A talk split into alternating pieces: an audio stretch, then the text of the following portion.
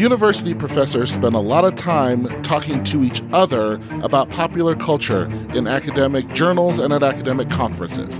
The problem with that is you don't go to academic conferences and you don't read academic journals, and I want to talk to you. Some of the most brilliant thoughts in America about popular culture never get to be heard, and I'm on a mission to change that. Brilliant people, fascinating conversations.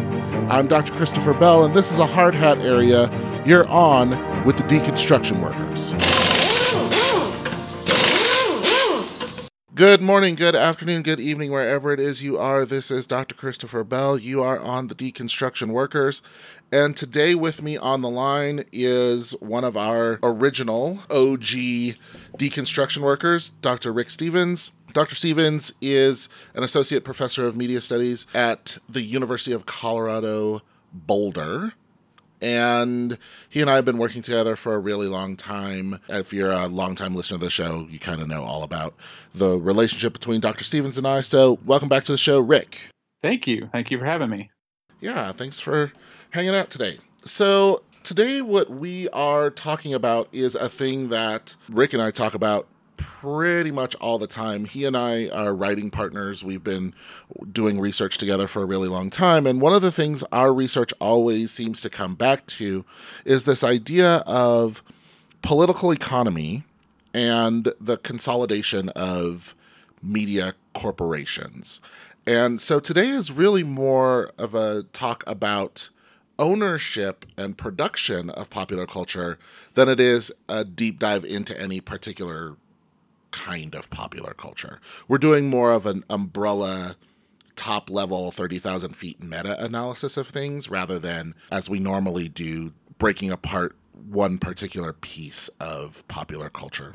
For those of you who are new to media studies, let's start by talking about what political economy is because it's a term we use a lot even on this show. We've used it quite a bit, but you may not be familiar with it. So, political economy at its very, I don't know, bottom, its very base, is exactly what it sounds like. It's about the way that politics affect economy.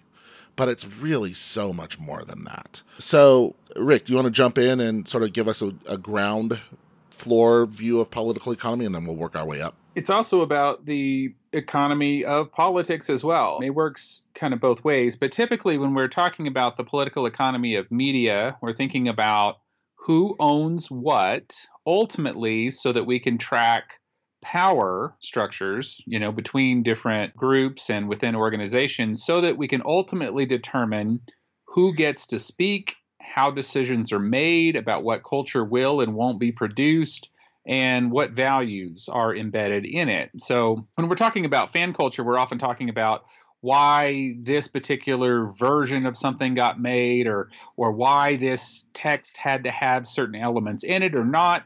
And behind all of that is who gets to make stuff and above all of them are who hires them, who owns them, who gets to own properties and determine what decisions can and can't be made about it. And of course, who has the rights to produce something in various media formats or forms, and, and who has the rights to distribute, and who has the rights to consume. All of those things are a part of this ever evolving equation that we refer to as political economy. One of the phrases that I've used several times on this show and that I use all the time with my students is when you control the means of production, you get to control the narrative. Right. And that is really at the root of political economy.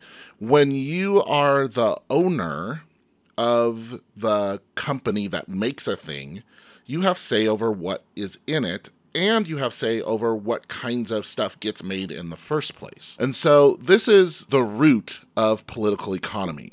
It's the way how certain people see the world affects what kinds of things get published or get produced or get distributed in terms of popular culture in our society. Political economy has taken a huge turn over the last, I would say, two years, in that up until two years ago, 90% of American media were owned by about six companies.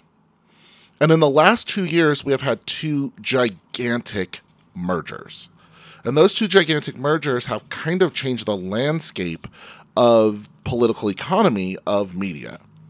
The first merger, the earlier merger, was the merger of AT&T with what at the time was AOL Time Warner or what is now called Warner Media. So AT&T buys out Warner Media and instantly moves Time Warner from the number 5 slot to the number 3 slot. Then the second thing that happened is Disney was able to buy out a really large chunk of Fox or what was News Corp.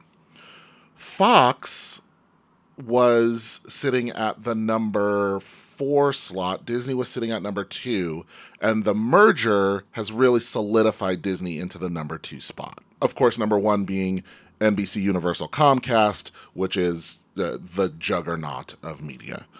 So Disney and Fox's merger and AT&T and Warner Media's merger have significantly changed the game in terms of the way that culture is going to be produced going forward.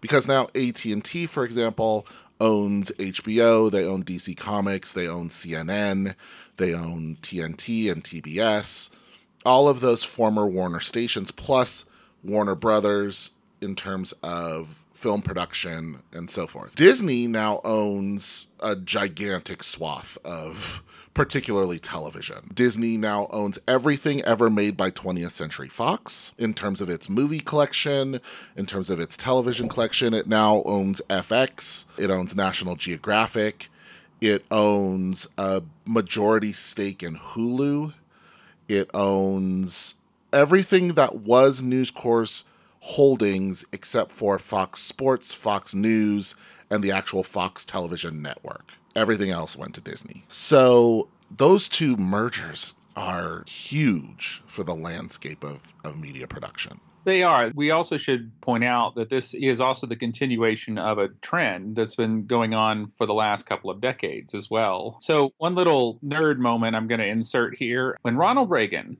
won the presidency in 1980, there was a book that came out in 1983 by Ben Bagdikian called The Media Monopoly. And in this book, he was talking about what had happened under Ronald Reagan's reconstituted FCC agenda when we're thinking about how regulatory structures and ownership are going to be determined at the governmental level. And at that time, what Bagdikian was saying was never before in the history of Western media, but certainly American media, have 50 companies own 90% of the content that's being produced. And of course, what happened was that trend kept accelerating. He wrote another book two years later and said, now 25 companies. And then it was 12, and then it was 10, then it was eight, then it was five or six. And now we're at this new moment where suddenly the concentration is getting greater because that's what happens in a true free market system is that you have this run towards consolidation. Money gets more property begets more money gets more just more concentration. And so we, we talk about this concentration of ownership issue but meanwhile for people that are interested in culture and fans all of your favorite titles are wrapped up in all of these webs of networks of rights because just because one company owns the rights to say Marvel Comics does not mean they have the rights to the films of that. Does not mean that they have the rights to the television production of that text. And those have been spread out all over the mediascape because of Marvel Comics going bankrupt in the 90s and selling off those rights. Disney buying Fox brings home a lot of those rights into one place. And that's one of the agendas that they had. Only Disney can have so much money that in order to secure the rights to some properties, they just buy most of a company. We want our Wolverine back. Right. So we'll just buy Fox. Exactly. One of the other things I, that this conglomeration in terms of fan culture in terms of what we like and don't like is it brings together some really interesting bedfellows. For example, Disney buying Fox gives them control over Blue Sky. Mm-hmm. Blue Sky is an animation company, and Blue Sky has done a, a, bunch of stuff. The biggest thing that Blue Sky did was the Ice Age series. Blue Sky has also recently done the Peanuts movie So they have the Charles Schulz contract, which could be very interesting for Disney to have access to Charlie Brown. They also did Ferdinand, Mhm. Rio. Rio, uh, in particular, in my house, is a big deal. my family is is very much in love with Rio. Epic was done by Blue Sky, and most importantly, Horton Hears a Who was done by Blue Sky, which also now gives Disney access to the Dr. Seuss Right. contracts. Which, for whatever, whatever, Disney's a big deal, but so is Dr. Seuss, and now having access to that contract is an enormous deal for Disney. So Blue Sky, as an animation house, does Disney keep them open? I don't know. They already own two animation houses. They own the in house Disney and they also own Pixar. Right. Do you really leave Blue Sky floating out there? It just kind of depends because I mean that was with Pixar, you know, that that whole situation, which of course you're you're much more uh, involved and versed in, but there were thoughts that when Disney acquired Pixar that they might just subsume it because there was that competition element between the two product lines, but as it turned out, that brand turned out to be valuable in and of itself. And and of course you disrupting the organization. I mean, all of these things kind of go into decisions about whether you take out a competitor and take the profitable content and integrate it, or just let them run as an SBU separately that you control and get the money from, right? Right. Well, and this also doesn't include all the movies that were made by Fox's animation division, Fox Animation Studios, before it folded as well. So, for example, Fox Animation Studios owns all the Don Bluth licenses. Mm. Finally, Disney owns Anastasia. Anastasia was made specifically to combat Disney's princess films. Now they own it. Do they incorporate Anastasia? Do they bring her into the fold? Turbo was made by Fox Animation Studios. I wonder also if this Fox deal gives them access to before Fox was purchased, it had a partial stake in DreamWorks. Oh, yeah. I wonder I wonder what that relationship is because if DreamWorks is also on the line in this merger, well that gives them all kinds of stuff. That gives them everything from Trolls to Kung Fu Panda. Yeah. So uh, I'm just I'm very very interested to see what Disney does with what they now own. Yeah. Well, and of course the even the the implications for the existing properties that they have. The early speculation, of course, you know, we mentioned the Marvel, but getting 20th Century Fox suddenly does a few things for the Star Wars franchise that were still a little bit split. You know, Disney owned the rights to new films, but part of the deal was that they would not remake, retouch, or re-release the original Star Wars films. Now, in theory, it now just comes down to how was that contract written? Was this a contract with George Lucas or was this a contract with Fox? And I think we're about to find that out. They are going to be releasing finally a new Blu-ray set, but right now the word is that they're not going to.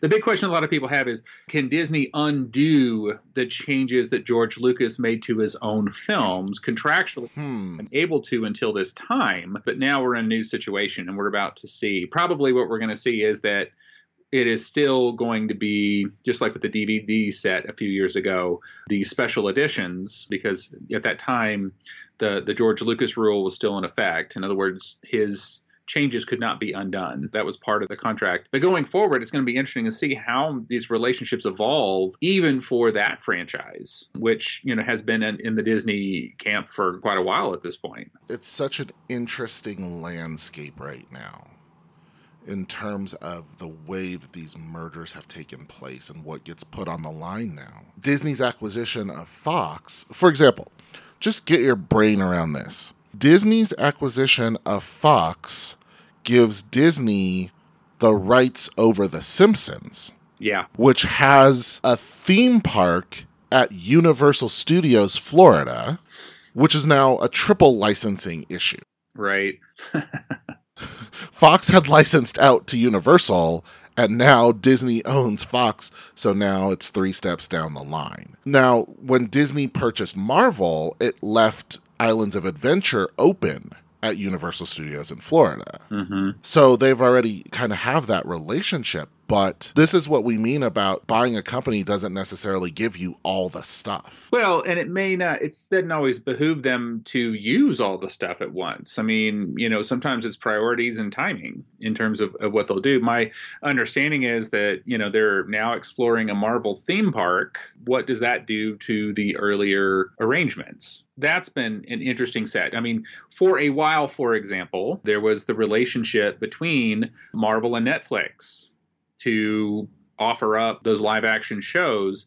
But when Disney comes up with its streaming platform and acquires the portion of Hulu and starts positioning to roll out all of its branded content onto one streaming channel, Netflix lost that license. It wasn't renewed. The relationships sometimes temporarily stay in place when interests don't align with the opportunities. It just t- sometimes timing is, is what this is, is about. So, in other words, for those listening, I'm saying the universe could have radically changed and we not see the full effects of it for quite some time, depending on the order or the markets or you know just the priorities uh, inside the company of what they want to do when. There's another part of this puzzle that has been really fascinating to me in the short term, based on what's happening as of the time of this recording, which is the fight over the rights to Spider Man.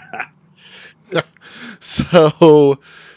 Let me give a little primer real fast. Yeah. That are, that are listening to get us up to this point. I'll skip over most of the gory details, but in the 1980s, first of all, people I don't think realize how many times that the company that was Timely Comics, that became the Atlas Magazine distribution center, that then became Marvel Comics, distributed ironically by National Comics, DC Comics, how many times that company almost went out of business along the way, and some of its most popular points, even. But in the 1980s, when Marvel was starting to explore film adaptations, and this was one of Stan Lee's passions, was to get things onto television and onto film because he saw the explosive power, you know, in the culture when Adventures of Superman or the Batman 66 1966 series or Wonder Woman 1977 came onto television and kept trying to replicate that. But in the haste of doing that this small publishing company started making deals and you know universal got control of namor and the hulk and and you know there were a lot of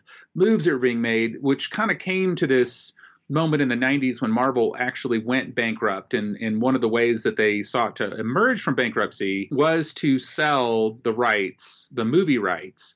To their characters away for profit. That created all kinds of bizarre relationships. Spider Man, first, I believe, was owned by I can't the order gets so confusing. It was New World Cannon. It passed into it passed into about six different hands before Sony finally got control of it and decided that they were going to bear down and just wrench it back. So Sony had it. Pause there for one second. Sony gets it primarily for the purposes of PlayStation games. Right, right. But meanwhile, the other thing that's happening when Marvel went bankrupt is there's a huge reorganization.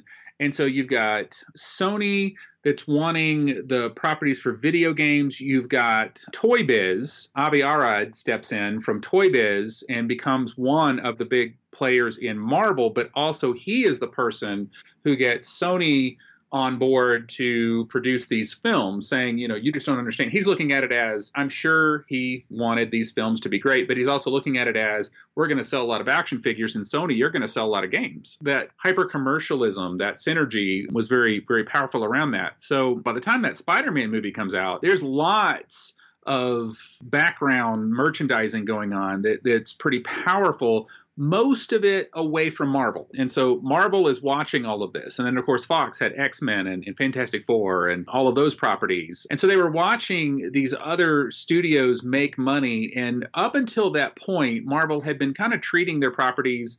They had a whole licensing division within their company. That's the way they saw it. Is we're going to license this stuff out to people who know how to make that now, everybody who is a big Marvel head knows the big risks with Iron Man and the MCU. They put everything on the line to make that one film that was so popular, and all of a sudden, the Marvel Cinematic Universe is born. And at that moment, wrestling matches break out all over the place as Marvel Studios is trying to figure out how to get back properties that had previously been sold off. Spider Man was one of those. Sony, of course, it had two film franchises. None of those films did as well as the very first one, but all were pretty popular. But you could kind of see that there was this constant economic decline as they were going forward. You know, people were really being sucked into the the Marvel Studios ways of doing things. So this deal gets made. We're in 2015. We get Spider Man in the MCU in, in the Civil War film. The rights are very conditional. The MCU is allowed to use Spider Man in Avengers films. At first, it's rumored there can be no solo Spider Man film, but now there can. But here are the characters you can use, here are the characters you can't use. Meanwhile, Sony is developing all of these other ancillary Spider Man projects just without Spider Man. That's part of the deal, right? There can only be one Spider Man at a time. Again, I should point out also during this entire time, the PlayStation version of Spider Man is selling hundreds of thousands of copies per iteration. Right. The Spider Man 2000 game, for example, the game that came out in, in the year 2000, was the platform base for everything that followed and they sold that game across Nintendo 64 they sold it across Dreamcast they sold it for Microsoft Windows they made a killing on that game and it was the base platform so they were able to put out four sequels and then it moved to PlayStation 2, PlayStation 3, PlayStation 4.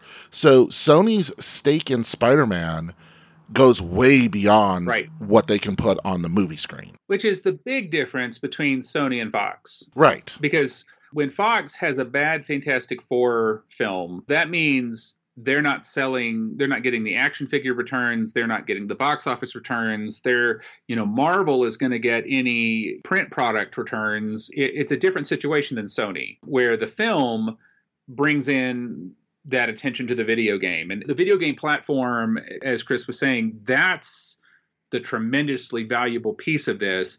The films are, are, in many ways the advertising for that functionally. I mean, the films are are are right. themselves, but they anything they make out of the movie is gravy to what they're making on the PlayStation. So this is why sometimes fans or or even critics get things a little bit backwards when they say, you know, the second Andrew Garfield film underperformed with the female demographic. It didn't bring in the money, so therefore Sony should sell it back. Uh, yeah, those video games. That right. You're, you're missing where the dollars are when you think that this is not just a movie studio. And that's the other problem with thinking about political economy in simplistic terms and not looking at the vast network is you get caught up that Disney has a film coming out and it's going up against a Fox film, but the stakes aren't the same. Disney has five or six revenue streams coming off of every one of the films they do. Fox may or may not. And so what's at stake depends on what else is owned and what's leveraged and what cross promotions are happening and, and, and all of these other variables. When Star Wars had the solo film underperform, they sold a ton of toys and beach towels and product. I mean that first of all, no Star Wars films ever loses money, but on top of that, it made a ridiculous amount of money from all the merchandise, you know, that came with it. And that's just not true of all franchises, not and certainly not true of all films. And so people kind of lose sight of that. Well, so getting the Spider-Man component back up, Marvel Studios co-produces two Spider-Man solo films. Both do extremely well. This second, Far From Home, was another billion-dollar movie for them.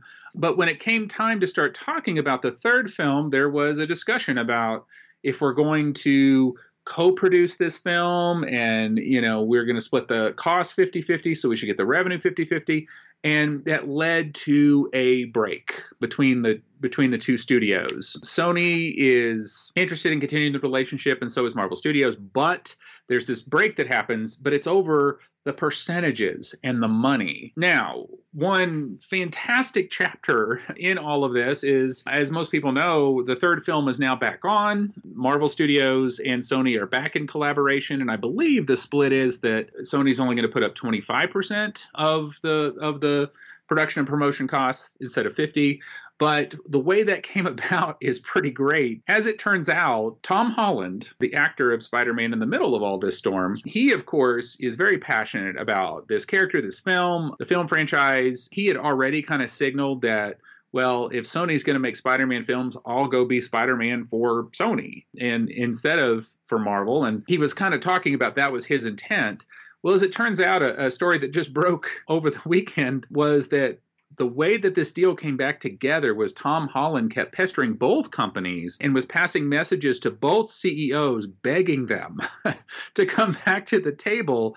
And apparently, at least the mythical portion of the story, I'm sure more details will come out, is that as the CEOs heard poor Tom Holland begging, that that became a movement back to the table, which allowed them to come to a different arrangement and put Kevin Feige back in orbit, to put the you know Marvel Studios back on the table, everything back together. Sometimes we talk about all the money and the rights and all of that, and it just every once in a while an actor or a fan group reminds people that there's a lot of goodwill and and just fan passion and love built up into invested in some of these franchises. And sometimes in this case it seems to have made a difference.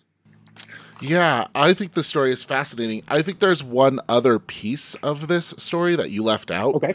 that also was a huge push for sony to fight back against Marvel and the way that Marvel just assumed they were going to continue to let them use Spider Man. And I will bring that into the conversation right after this break. So we'll be back in two and two. Hang on a second. I know you're sitting there right now enjoying this podcast, The Deconstruction Workers, but have you ever thought about starting your own podcast? If you have, let me talk to you a little bit about Blubrry.com. Blubrry is the hosting service where the deconstruction workers lives and thousands of other podcasts. There are no contracts with blubrry.com. You can cancel at any time. Blubrry is optimized for Apple, for Google Podcasts, for Spotify. There's free technical support. You are given a free WordPress website. Blubrry.com is an amazing place to host a podcast and it is very, very affordable. If you'd like to give it a try yourself, go to www.blubrry.com, use the promo code PODCASTDCW, and get a free month. And now, back to the show. And we're back. So, before the break, I said there's a second piece of this story between Sony and Marvel that you kind of left out that I think is hugely important to it. And that is the fact that Marvel kind of felt like when Sony makes movies without them, those movies are terrible. and historically speaking, they have not been really great. Both the Andrew Garfield couple and the Topher Grace couple, or trio rather, neither of them did the kind of money that Marvel does. I love that you that you take the Tobey Maguire series and give it all to Topher Grace. because Topher Grace, of course, appeared in the. Topher Grace is Venom. To be honest, there's in my brain, there's not that much difference between Tobey Maguire and Topher Grace. But the monkey wrench that got fired directly into the works was Into the Spider Verse. When Into the Spider Verse was produced, that's going not just at Marvel, that's going at Disney itself because yeah. it's an animated feature. And what ends up happening is Into the Spider Verse, made completely without Marvel input, is you know it grosses three hundred and seventy five million dollars. It wins the Oscar for Best Animated Picture over Disney films, and all of a sudden, Sony's in this position where they can say, "We'll kill off live action Spider Man movies forever." Yeah. And just do animated movies with Miles Morales, and we have proven we can make money on those. So it behooves Marvel to maybe come to the table a little bit hat in hand, like, we're sorry we were so mean to you about your Spider-Man movies. well, I don't disagree that that film, which by the way, as an aside, if you have not seen that film, go see it. It is quite possibly one of the best, not just best superhero movies I've ever seen, but it's one of the best animated movies ever made, I would argue. So many aspects of that film that are just pitch perfect. I'll confess that I was one of the people that saw the trailer in a theater while I was watching something else and thought, what are they doing? Man, Sony just can't get their act together. And that film was a revelation. It completely surprised me when I went to see it. My 9-year-old and I have seen it several times and I'm I'm just stunned how good that was. So I think that success, but particularly the critical success. Disney has shown in the past a tendency to have discomfort when its obvious commercial success is almost never in question, but not being able to get that kind of cultural capital of getting the recognition and winning the awards and having that anxiety that I think comes with well you own everything so you're going to get have success but what you do is not considered art. When you look at the relationship with Pixar, for example, when it went back and forth, and, and Disney trying not just to have a commercially successful animated film, but to have one that win awards. That's why Frozen kind of changed their outlook. It becomes kind of a mission to them. I do think that Into the Spider Verse getting the critical acclaim probably changed the dynamic quite a bit in how they thought about those films. Because I'll also say at the same time, the Venom film came out, and I was underwhelmed, as probably a, a lot of people were. I mean, I certainly was. But the Venom film say what you want about the Venom film, and I there's a lot I can say about the Venom film. It still made you know eight hundred and fifty six million dollars. No, it, it did, and it shows that they can do that with those properties. And so the tension that, that's really interesting to watch from the outside about how do you make art which is connected to these receptacles of rights that the companies are fighting over. When Spider Man shows up in the MCU, he can have MJ, but he can't have Mary Jane Watson because that's a Sony property that they haven't allowed to be used, right? There's all this negotiation about how each character will get a representation, but not the representational freedom of use. And so there's just constant back and forth that happens. And I don't know, it, it's just been so interesting to me to watch the Marvel library be slowly reassembled through all of these deals and mergers until we get to a point where what what what is this going to look like when Disney if they ever do get all of these characters and all of the rights back. And I have a feeling that what's going to happen in the in the short term is it's going to be all of them except Spider-Man. But that's kind of where we're at. I mean, there is a, and this is a, sort of a deep dive because you have to be a pretty big comic nerd to understand the history of of this particular character. But uh, the thing that's super interesting to me is all of the rumors swirling around Black Panther 2. Oh, right. And the possible slash probable appearance of Namor the sub. Oh, I think he's in it if the teaser posters have any credibility, and and probably that's going to happen when Adventures of Superman got really popular in the 50s. There was a run on characters, and one of the characters that Timely suddenly put out books that had the Submariner, the Human Torch, and Captain America again in the 50s, and Universal had optioned Namor, and somehow through all the years that property has remained just located with Universal, or at least no one wanted to poke the situation, given that the other character in that mix was the Hulk, and all the careful stepping around getting to use that important character might have kept you know Namor off the table altogether.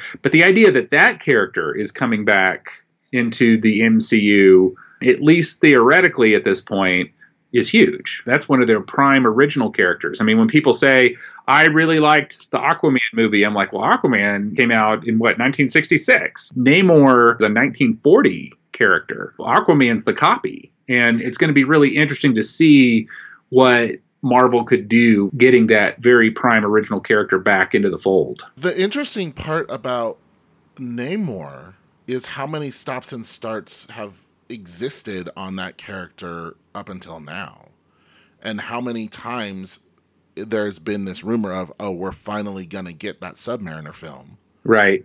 that never materialized? It's been promised some way since the 50s right. Exactly. So if namor does end up appearing in the second black panther movie that mcu's him as well regardless of where his rights lie, he's really the last standing thing that's still floating around out there. Now that for sure both Fantastic Four and the X universe right. have gone back into Disney. Submariner is really the only one that's still left floating out there somewhere. I mean, and think about all the reclamations. They got Doctor Strange back. They got Daredevil back. All of the characters associated with Daredevil, Ghost Rider, you know, all, all of these other characters that have been floating, they have just sometimes one by one and sometimes group by group just yanked them all back. So I, I think you're right. Namor represents a huge watershed moment where it's kind of down to the MCU versus Spider Man over in Sony at this point. And so that's why it is so important that this relationship and this connection be allowed because I, I, think that everything that we've said about the film projects and who owns what at the end of the day it is very unlikely that sony is ever going to release Spider-Man if they can help it because of the video game dollars that they get. On the other hand, when Spider-Man films are made in tandem between Disney and Marvel and Sony, really good things happen for all involved. And I think that's going to be kind of a driving force. I, I'm one of those that's glad that relationship came back together because that will be better. It's better even if you're a person who likes Spider-Man in the MCU, it is still better for Sony to make money off of that to keep that relationship positive. Bringing this all the way back to the beginning of the conversation, this is what we mean when we say political economy. This is what we mean when we say how politics and power function has everything to do with what kinds of cultural productions happen, what kind of popular culture gets made. Because if the licensing deals don't come together, we simply don't get the popular culture. We just don't get it. Right. And all of that has to do with two companies jockeying for economic power over that cultural production. Well, but it also shapes the content as well when it does get made. Just thinking about the Fantastic Four again for a minute. When Fox had that, you know, they had two relatively successful films and then the one that that wasn't. But even then as somebody who somewhat enjoyed watching the Fantastic Four on the big screen, you had a Fantastic Four that could have Doctor Doom but could not have Namor. Again, because they didn't have those rights either. And you think about all the different comic book mythological moments that are built up in that storyline and how these stories have to get wrapped around new ideas that skip over components. I mean, by far the more dramatic was, you know, Marvel's efforts to explain how they could use certain characters who were no longer allowed to be called mutants, creating a whole new platform around the Inhumans. And now we're going to have Marvel television that is very Inhuman centric so that we can switch mutants that we have the rights to to be Inhumans, not mutants. Or, to, in the case of Scarlet Witch and Quicksilver, to be some kind of alien human hybrid experiment with a dash of who knows what in it, just to get around not being able to say these characters are born with these powers because never been able to. Interestingly enough, though, Quicksilver specifically existing in both the Fox universe and the Marvel universe. Right. He's the one character that has gone back. There were two Quicksilver appearances out at basically the same time. Exactly. And they were kind of raising the bar for each other in some ways and stealing each other's thunder and, you know, all of that. I mean, it was a mess. And that, of course, is because Quicksilver and Scarlet Witch were both core members of the X Men franchise and the Avengers franchise. So, you know, that was a, a weird set of contractual relationships that got formed so that both companies could use those characters at the same time. Now, this raises the big question, though for people that are, are Marvel fans, which is now that the X Men rights and the Fantastic Four rights and all of these rights are coming back to Disney, does this signal a big reboot of some of the core, not just continuity? I mean, continuity comes and goes in comics, and, and I think there's ways they can wrap it around, but a reboot in terms of certain story premises and storytelling logics that are used now that you have access to all these other elements that before you didn't that may be one of the reasons why people have a lot of confusion about you know you think about the various phases and what's coming next and we know some of the titles and we're starting to see some of the things from the next phase of the of the MCU but I suspect one of the biggest challenges is going to be repositioning all of those content franchises into a new place because of the new available text that they want to start incorporating. It's going to be a new cultural product. Oh, it's absolutely going to be a new cultural product. It's going to be a completely redesigned package. But Marvel has proven to be really good at that. Yeah, they have. Especially recently. They've proven to be really, really good at that. With the number of things that Marvel has been able to pull off that categorically should not work. you know, we've talked about this several times on this show. Guardians of the Galaxy shouldn't have worked. It just shouldn't have. I would argue that neither Captain Marvel nor the freeform show Cloak and Dagger should have worked either. They all work. Not only do they work, but Cloak and Dagger is actually probably the best Marvel live action production they've ever done of anything. But let's go back to the beginning of that franchise and remember the huge rhetorical shifts that came about with Thor and the Asgardians, right? So Iron Man does well. So what's going to happen now? We need to take some more risks. We're going to try to bring all of these core Avengers characters. What do we do with Thor? Thor's the god of thunder, and the Asgardians and Disney knows all about cultural conflict and markets and and tends to be very conservative despite the popular reputation they get. And if you remember, all of that discussion about well, Asgardians aren't really gods. They're really just aliens from another dimension. But if humans saw them, they would think of them as gods, which is why they're called that, but they're not really. Except you know, when you get to 2017 and Thor Ragnarok, all of a sudden all that falls away. And it's like, no, we're gods.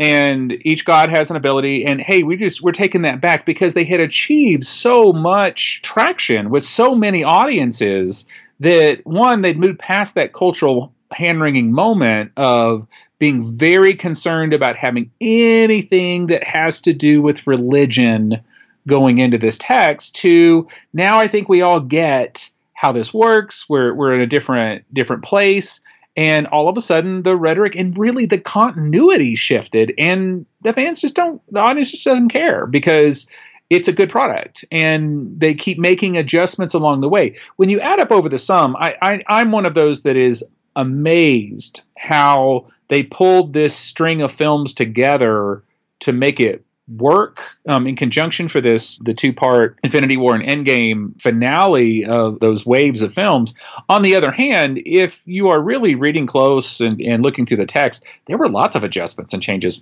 made along the way these, these don't all line up and that's part of what they're good at is hey, we went down the wrong road there, or that wasn't as big a deal as we thought, or now we have a chance to move this to a better place.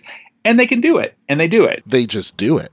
That's the hard part of it there is this streamlining of the cultural product that I enjoy as a fan that as a media scholar completely horrifies me.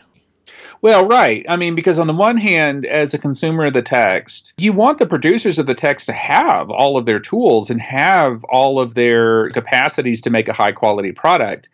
I would also point out, on the other hand, the early MCU films were made the way they were because of constraint. And that's that's kind of a marvel legacy which is really interesting. Like I, I, don't think a lot of people remember or realize that you go back to that 1960s marvel explosion what led to that was constraint. They got to publish eight books a month because DC Comics was distributing all of their comics, and that's how many they told them they were allowed to do was eight. So how do you build this interrelated universe out of eight that's a formula. You're not going to see this character every month, but we're going to tell you in other books what's going on with that character so that you can kind of follow this threading version of storytelling. It's like the the constraints become opportunities.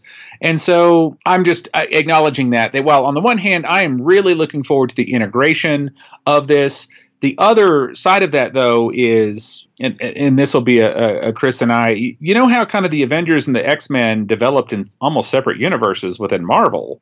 for Right. a time. The separation because of the political economy and the barriers between who owned what actually gave some pretty good X Men stories without having to worry about superhero anxiety and vice versa. Now, bringing all that together, it's going to be interesting to see how it's woven together. But I am, part of me is glad that we got some of those earlier separate franchise stories. Well, sure. Marvel is going to have a difficult time reintegrating, particularly the X universe, into the MCU. And I think that because there's already so much cultural capital built up around the X universe itself, and not all of it positive.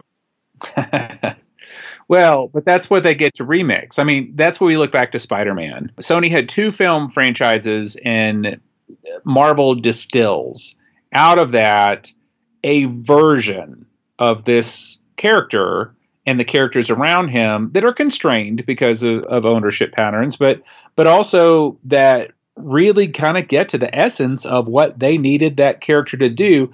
I, I kind of think even though now they own the X-Men outright, that's what we're going to see is the established characters we know being kind of the viewpoint by which we're learning what has Marvel done to recreate this history and recreate, you know, these characters. I think they're going to look different and I think they're hopefully going to build on the best parts of what worked and leave behind some of the poor parts that didn't. Yeah, I'm interested to see how they do this reintroduction, especially given what they're setting up right now with things like the Eternals.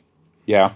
I think that they are going to hold off the X universe for some time, probably mostly to get the bad taste of yet another terrible version of Dark Phoenix out of their out of everyone's mouths.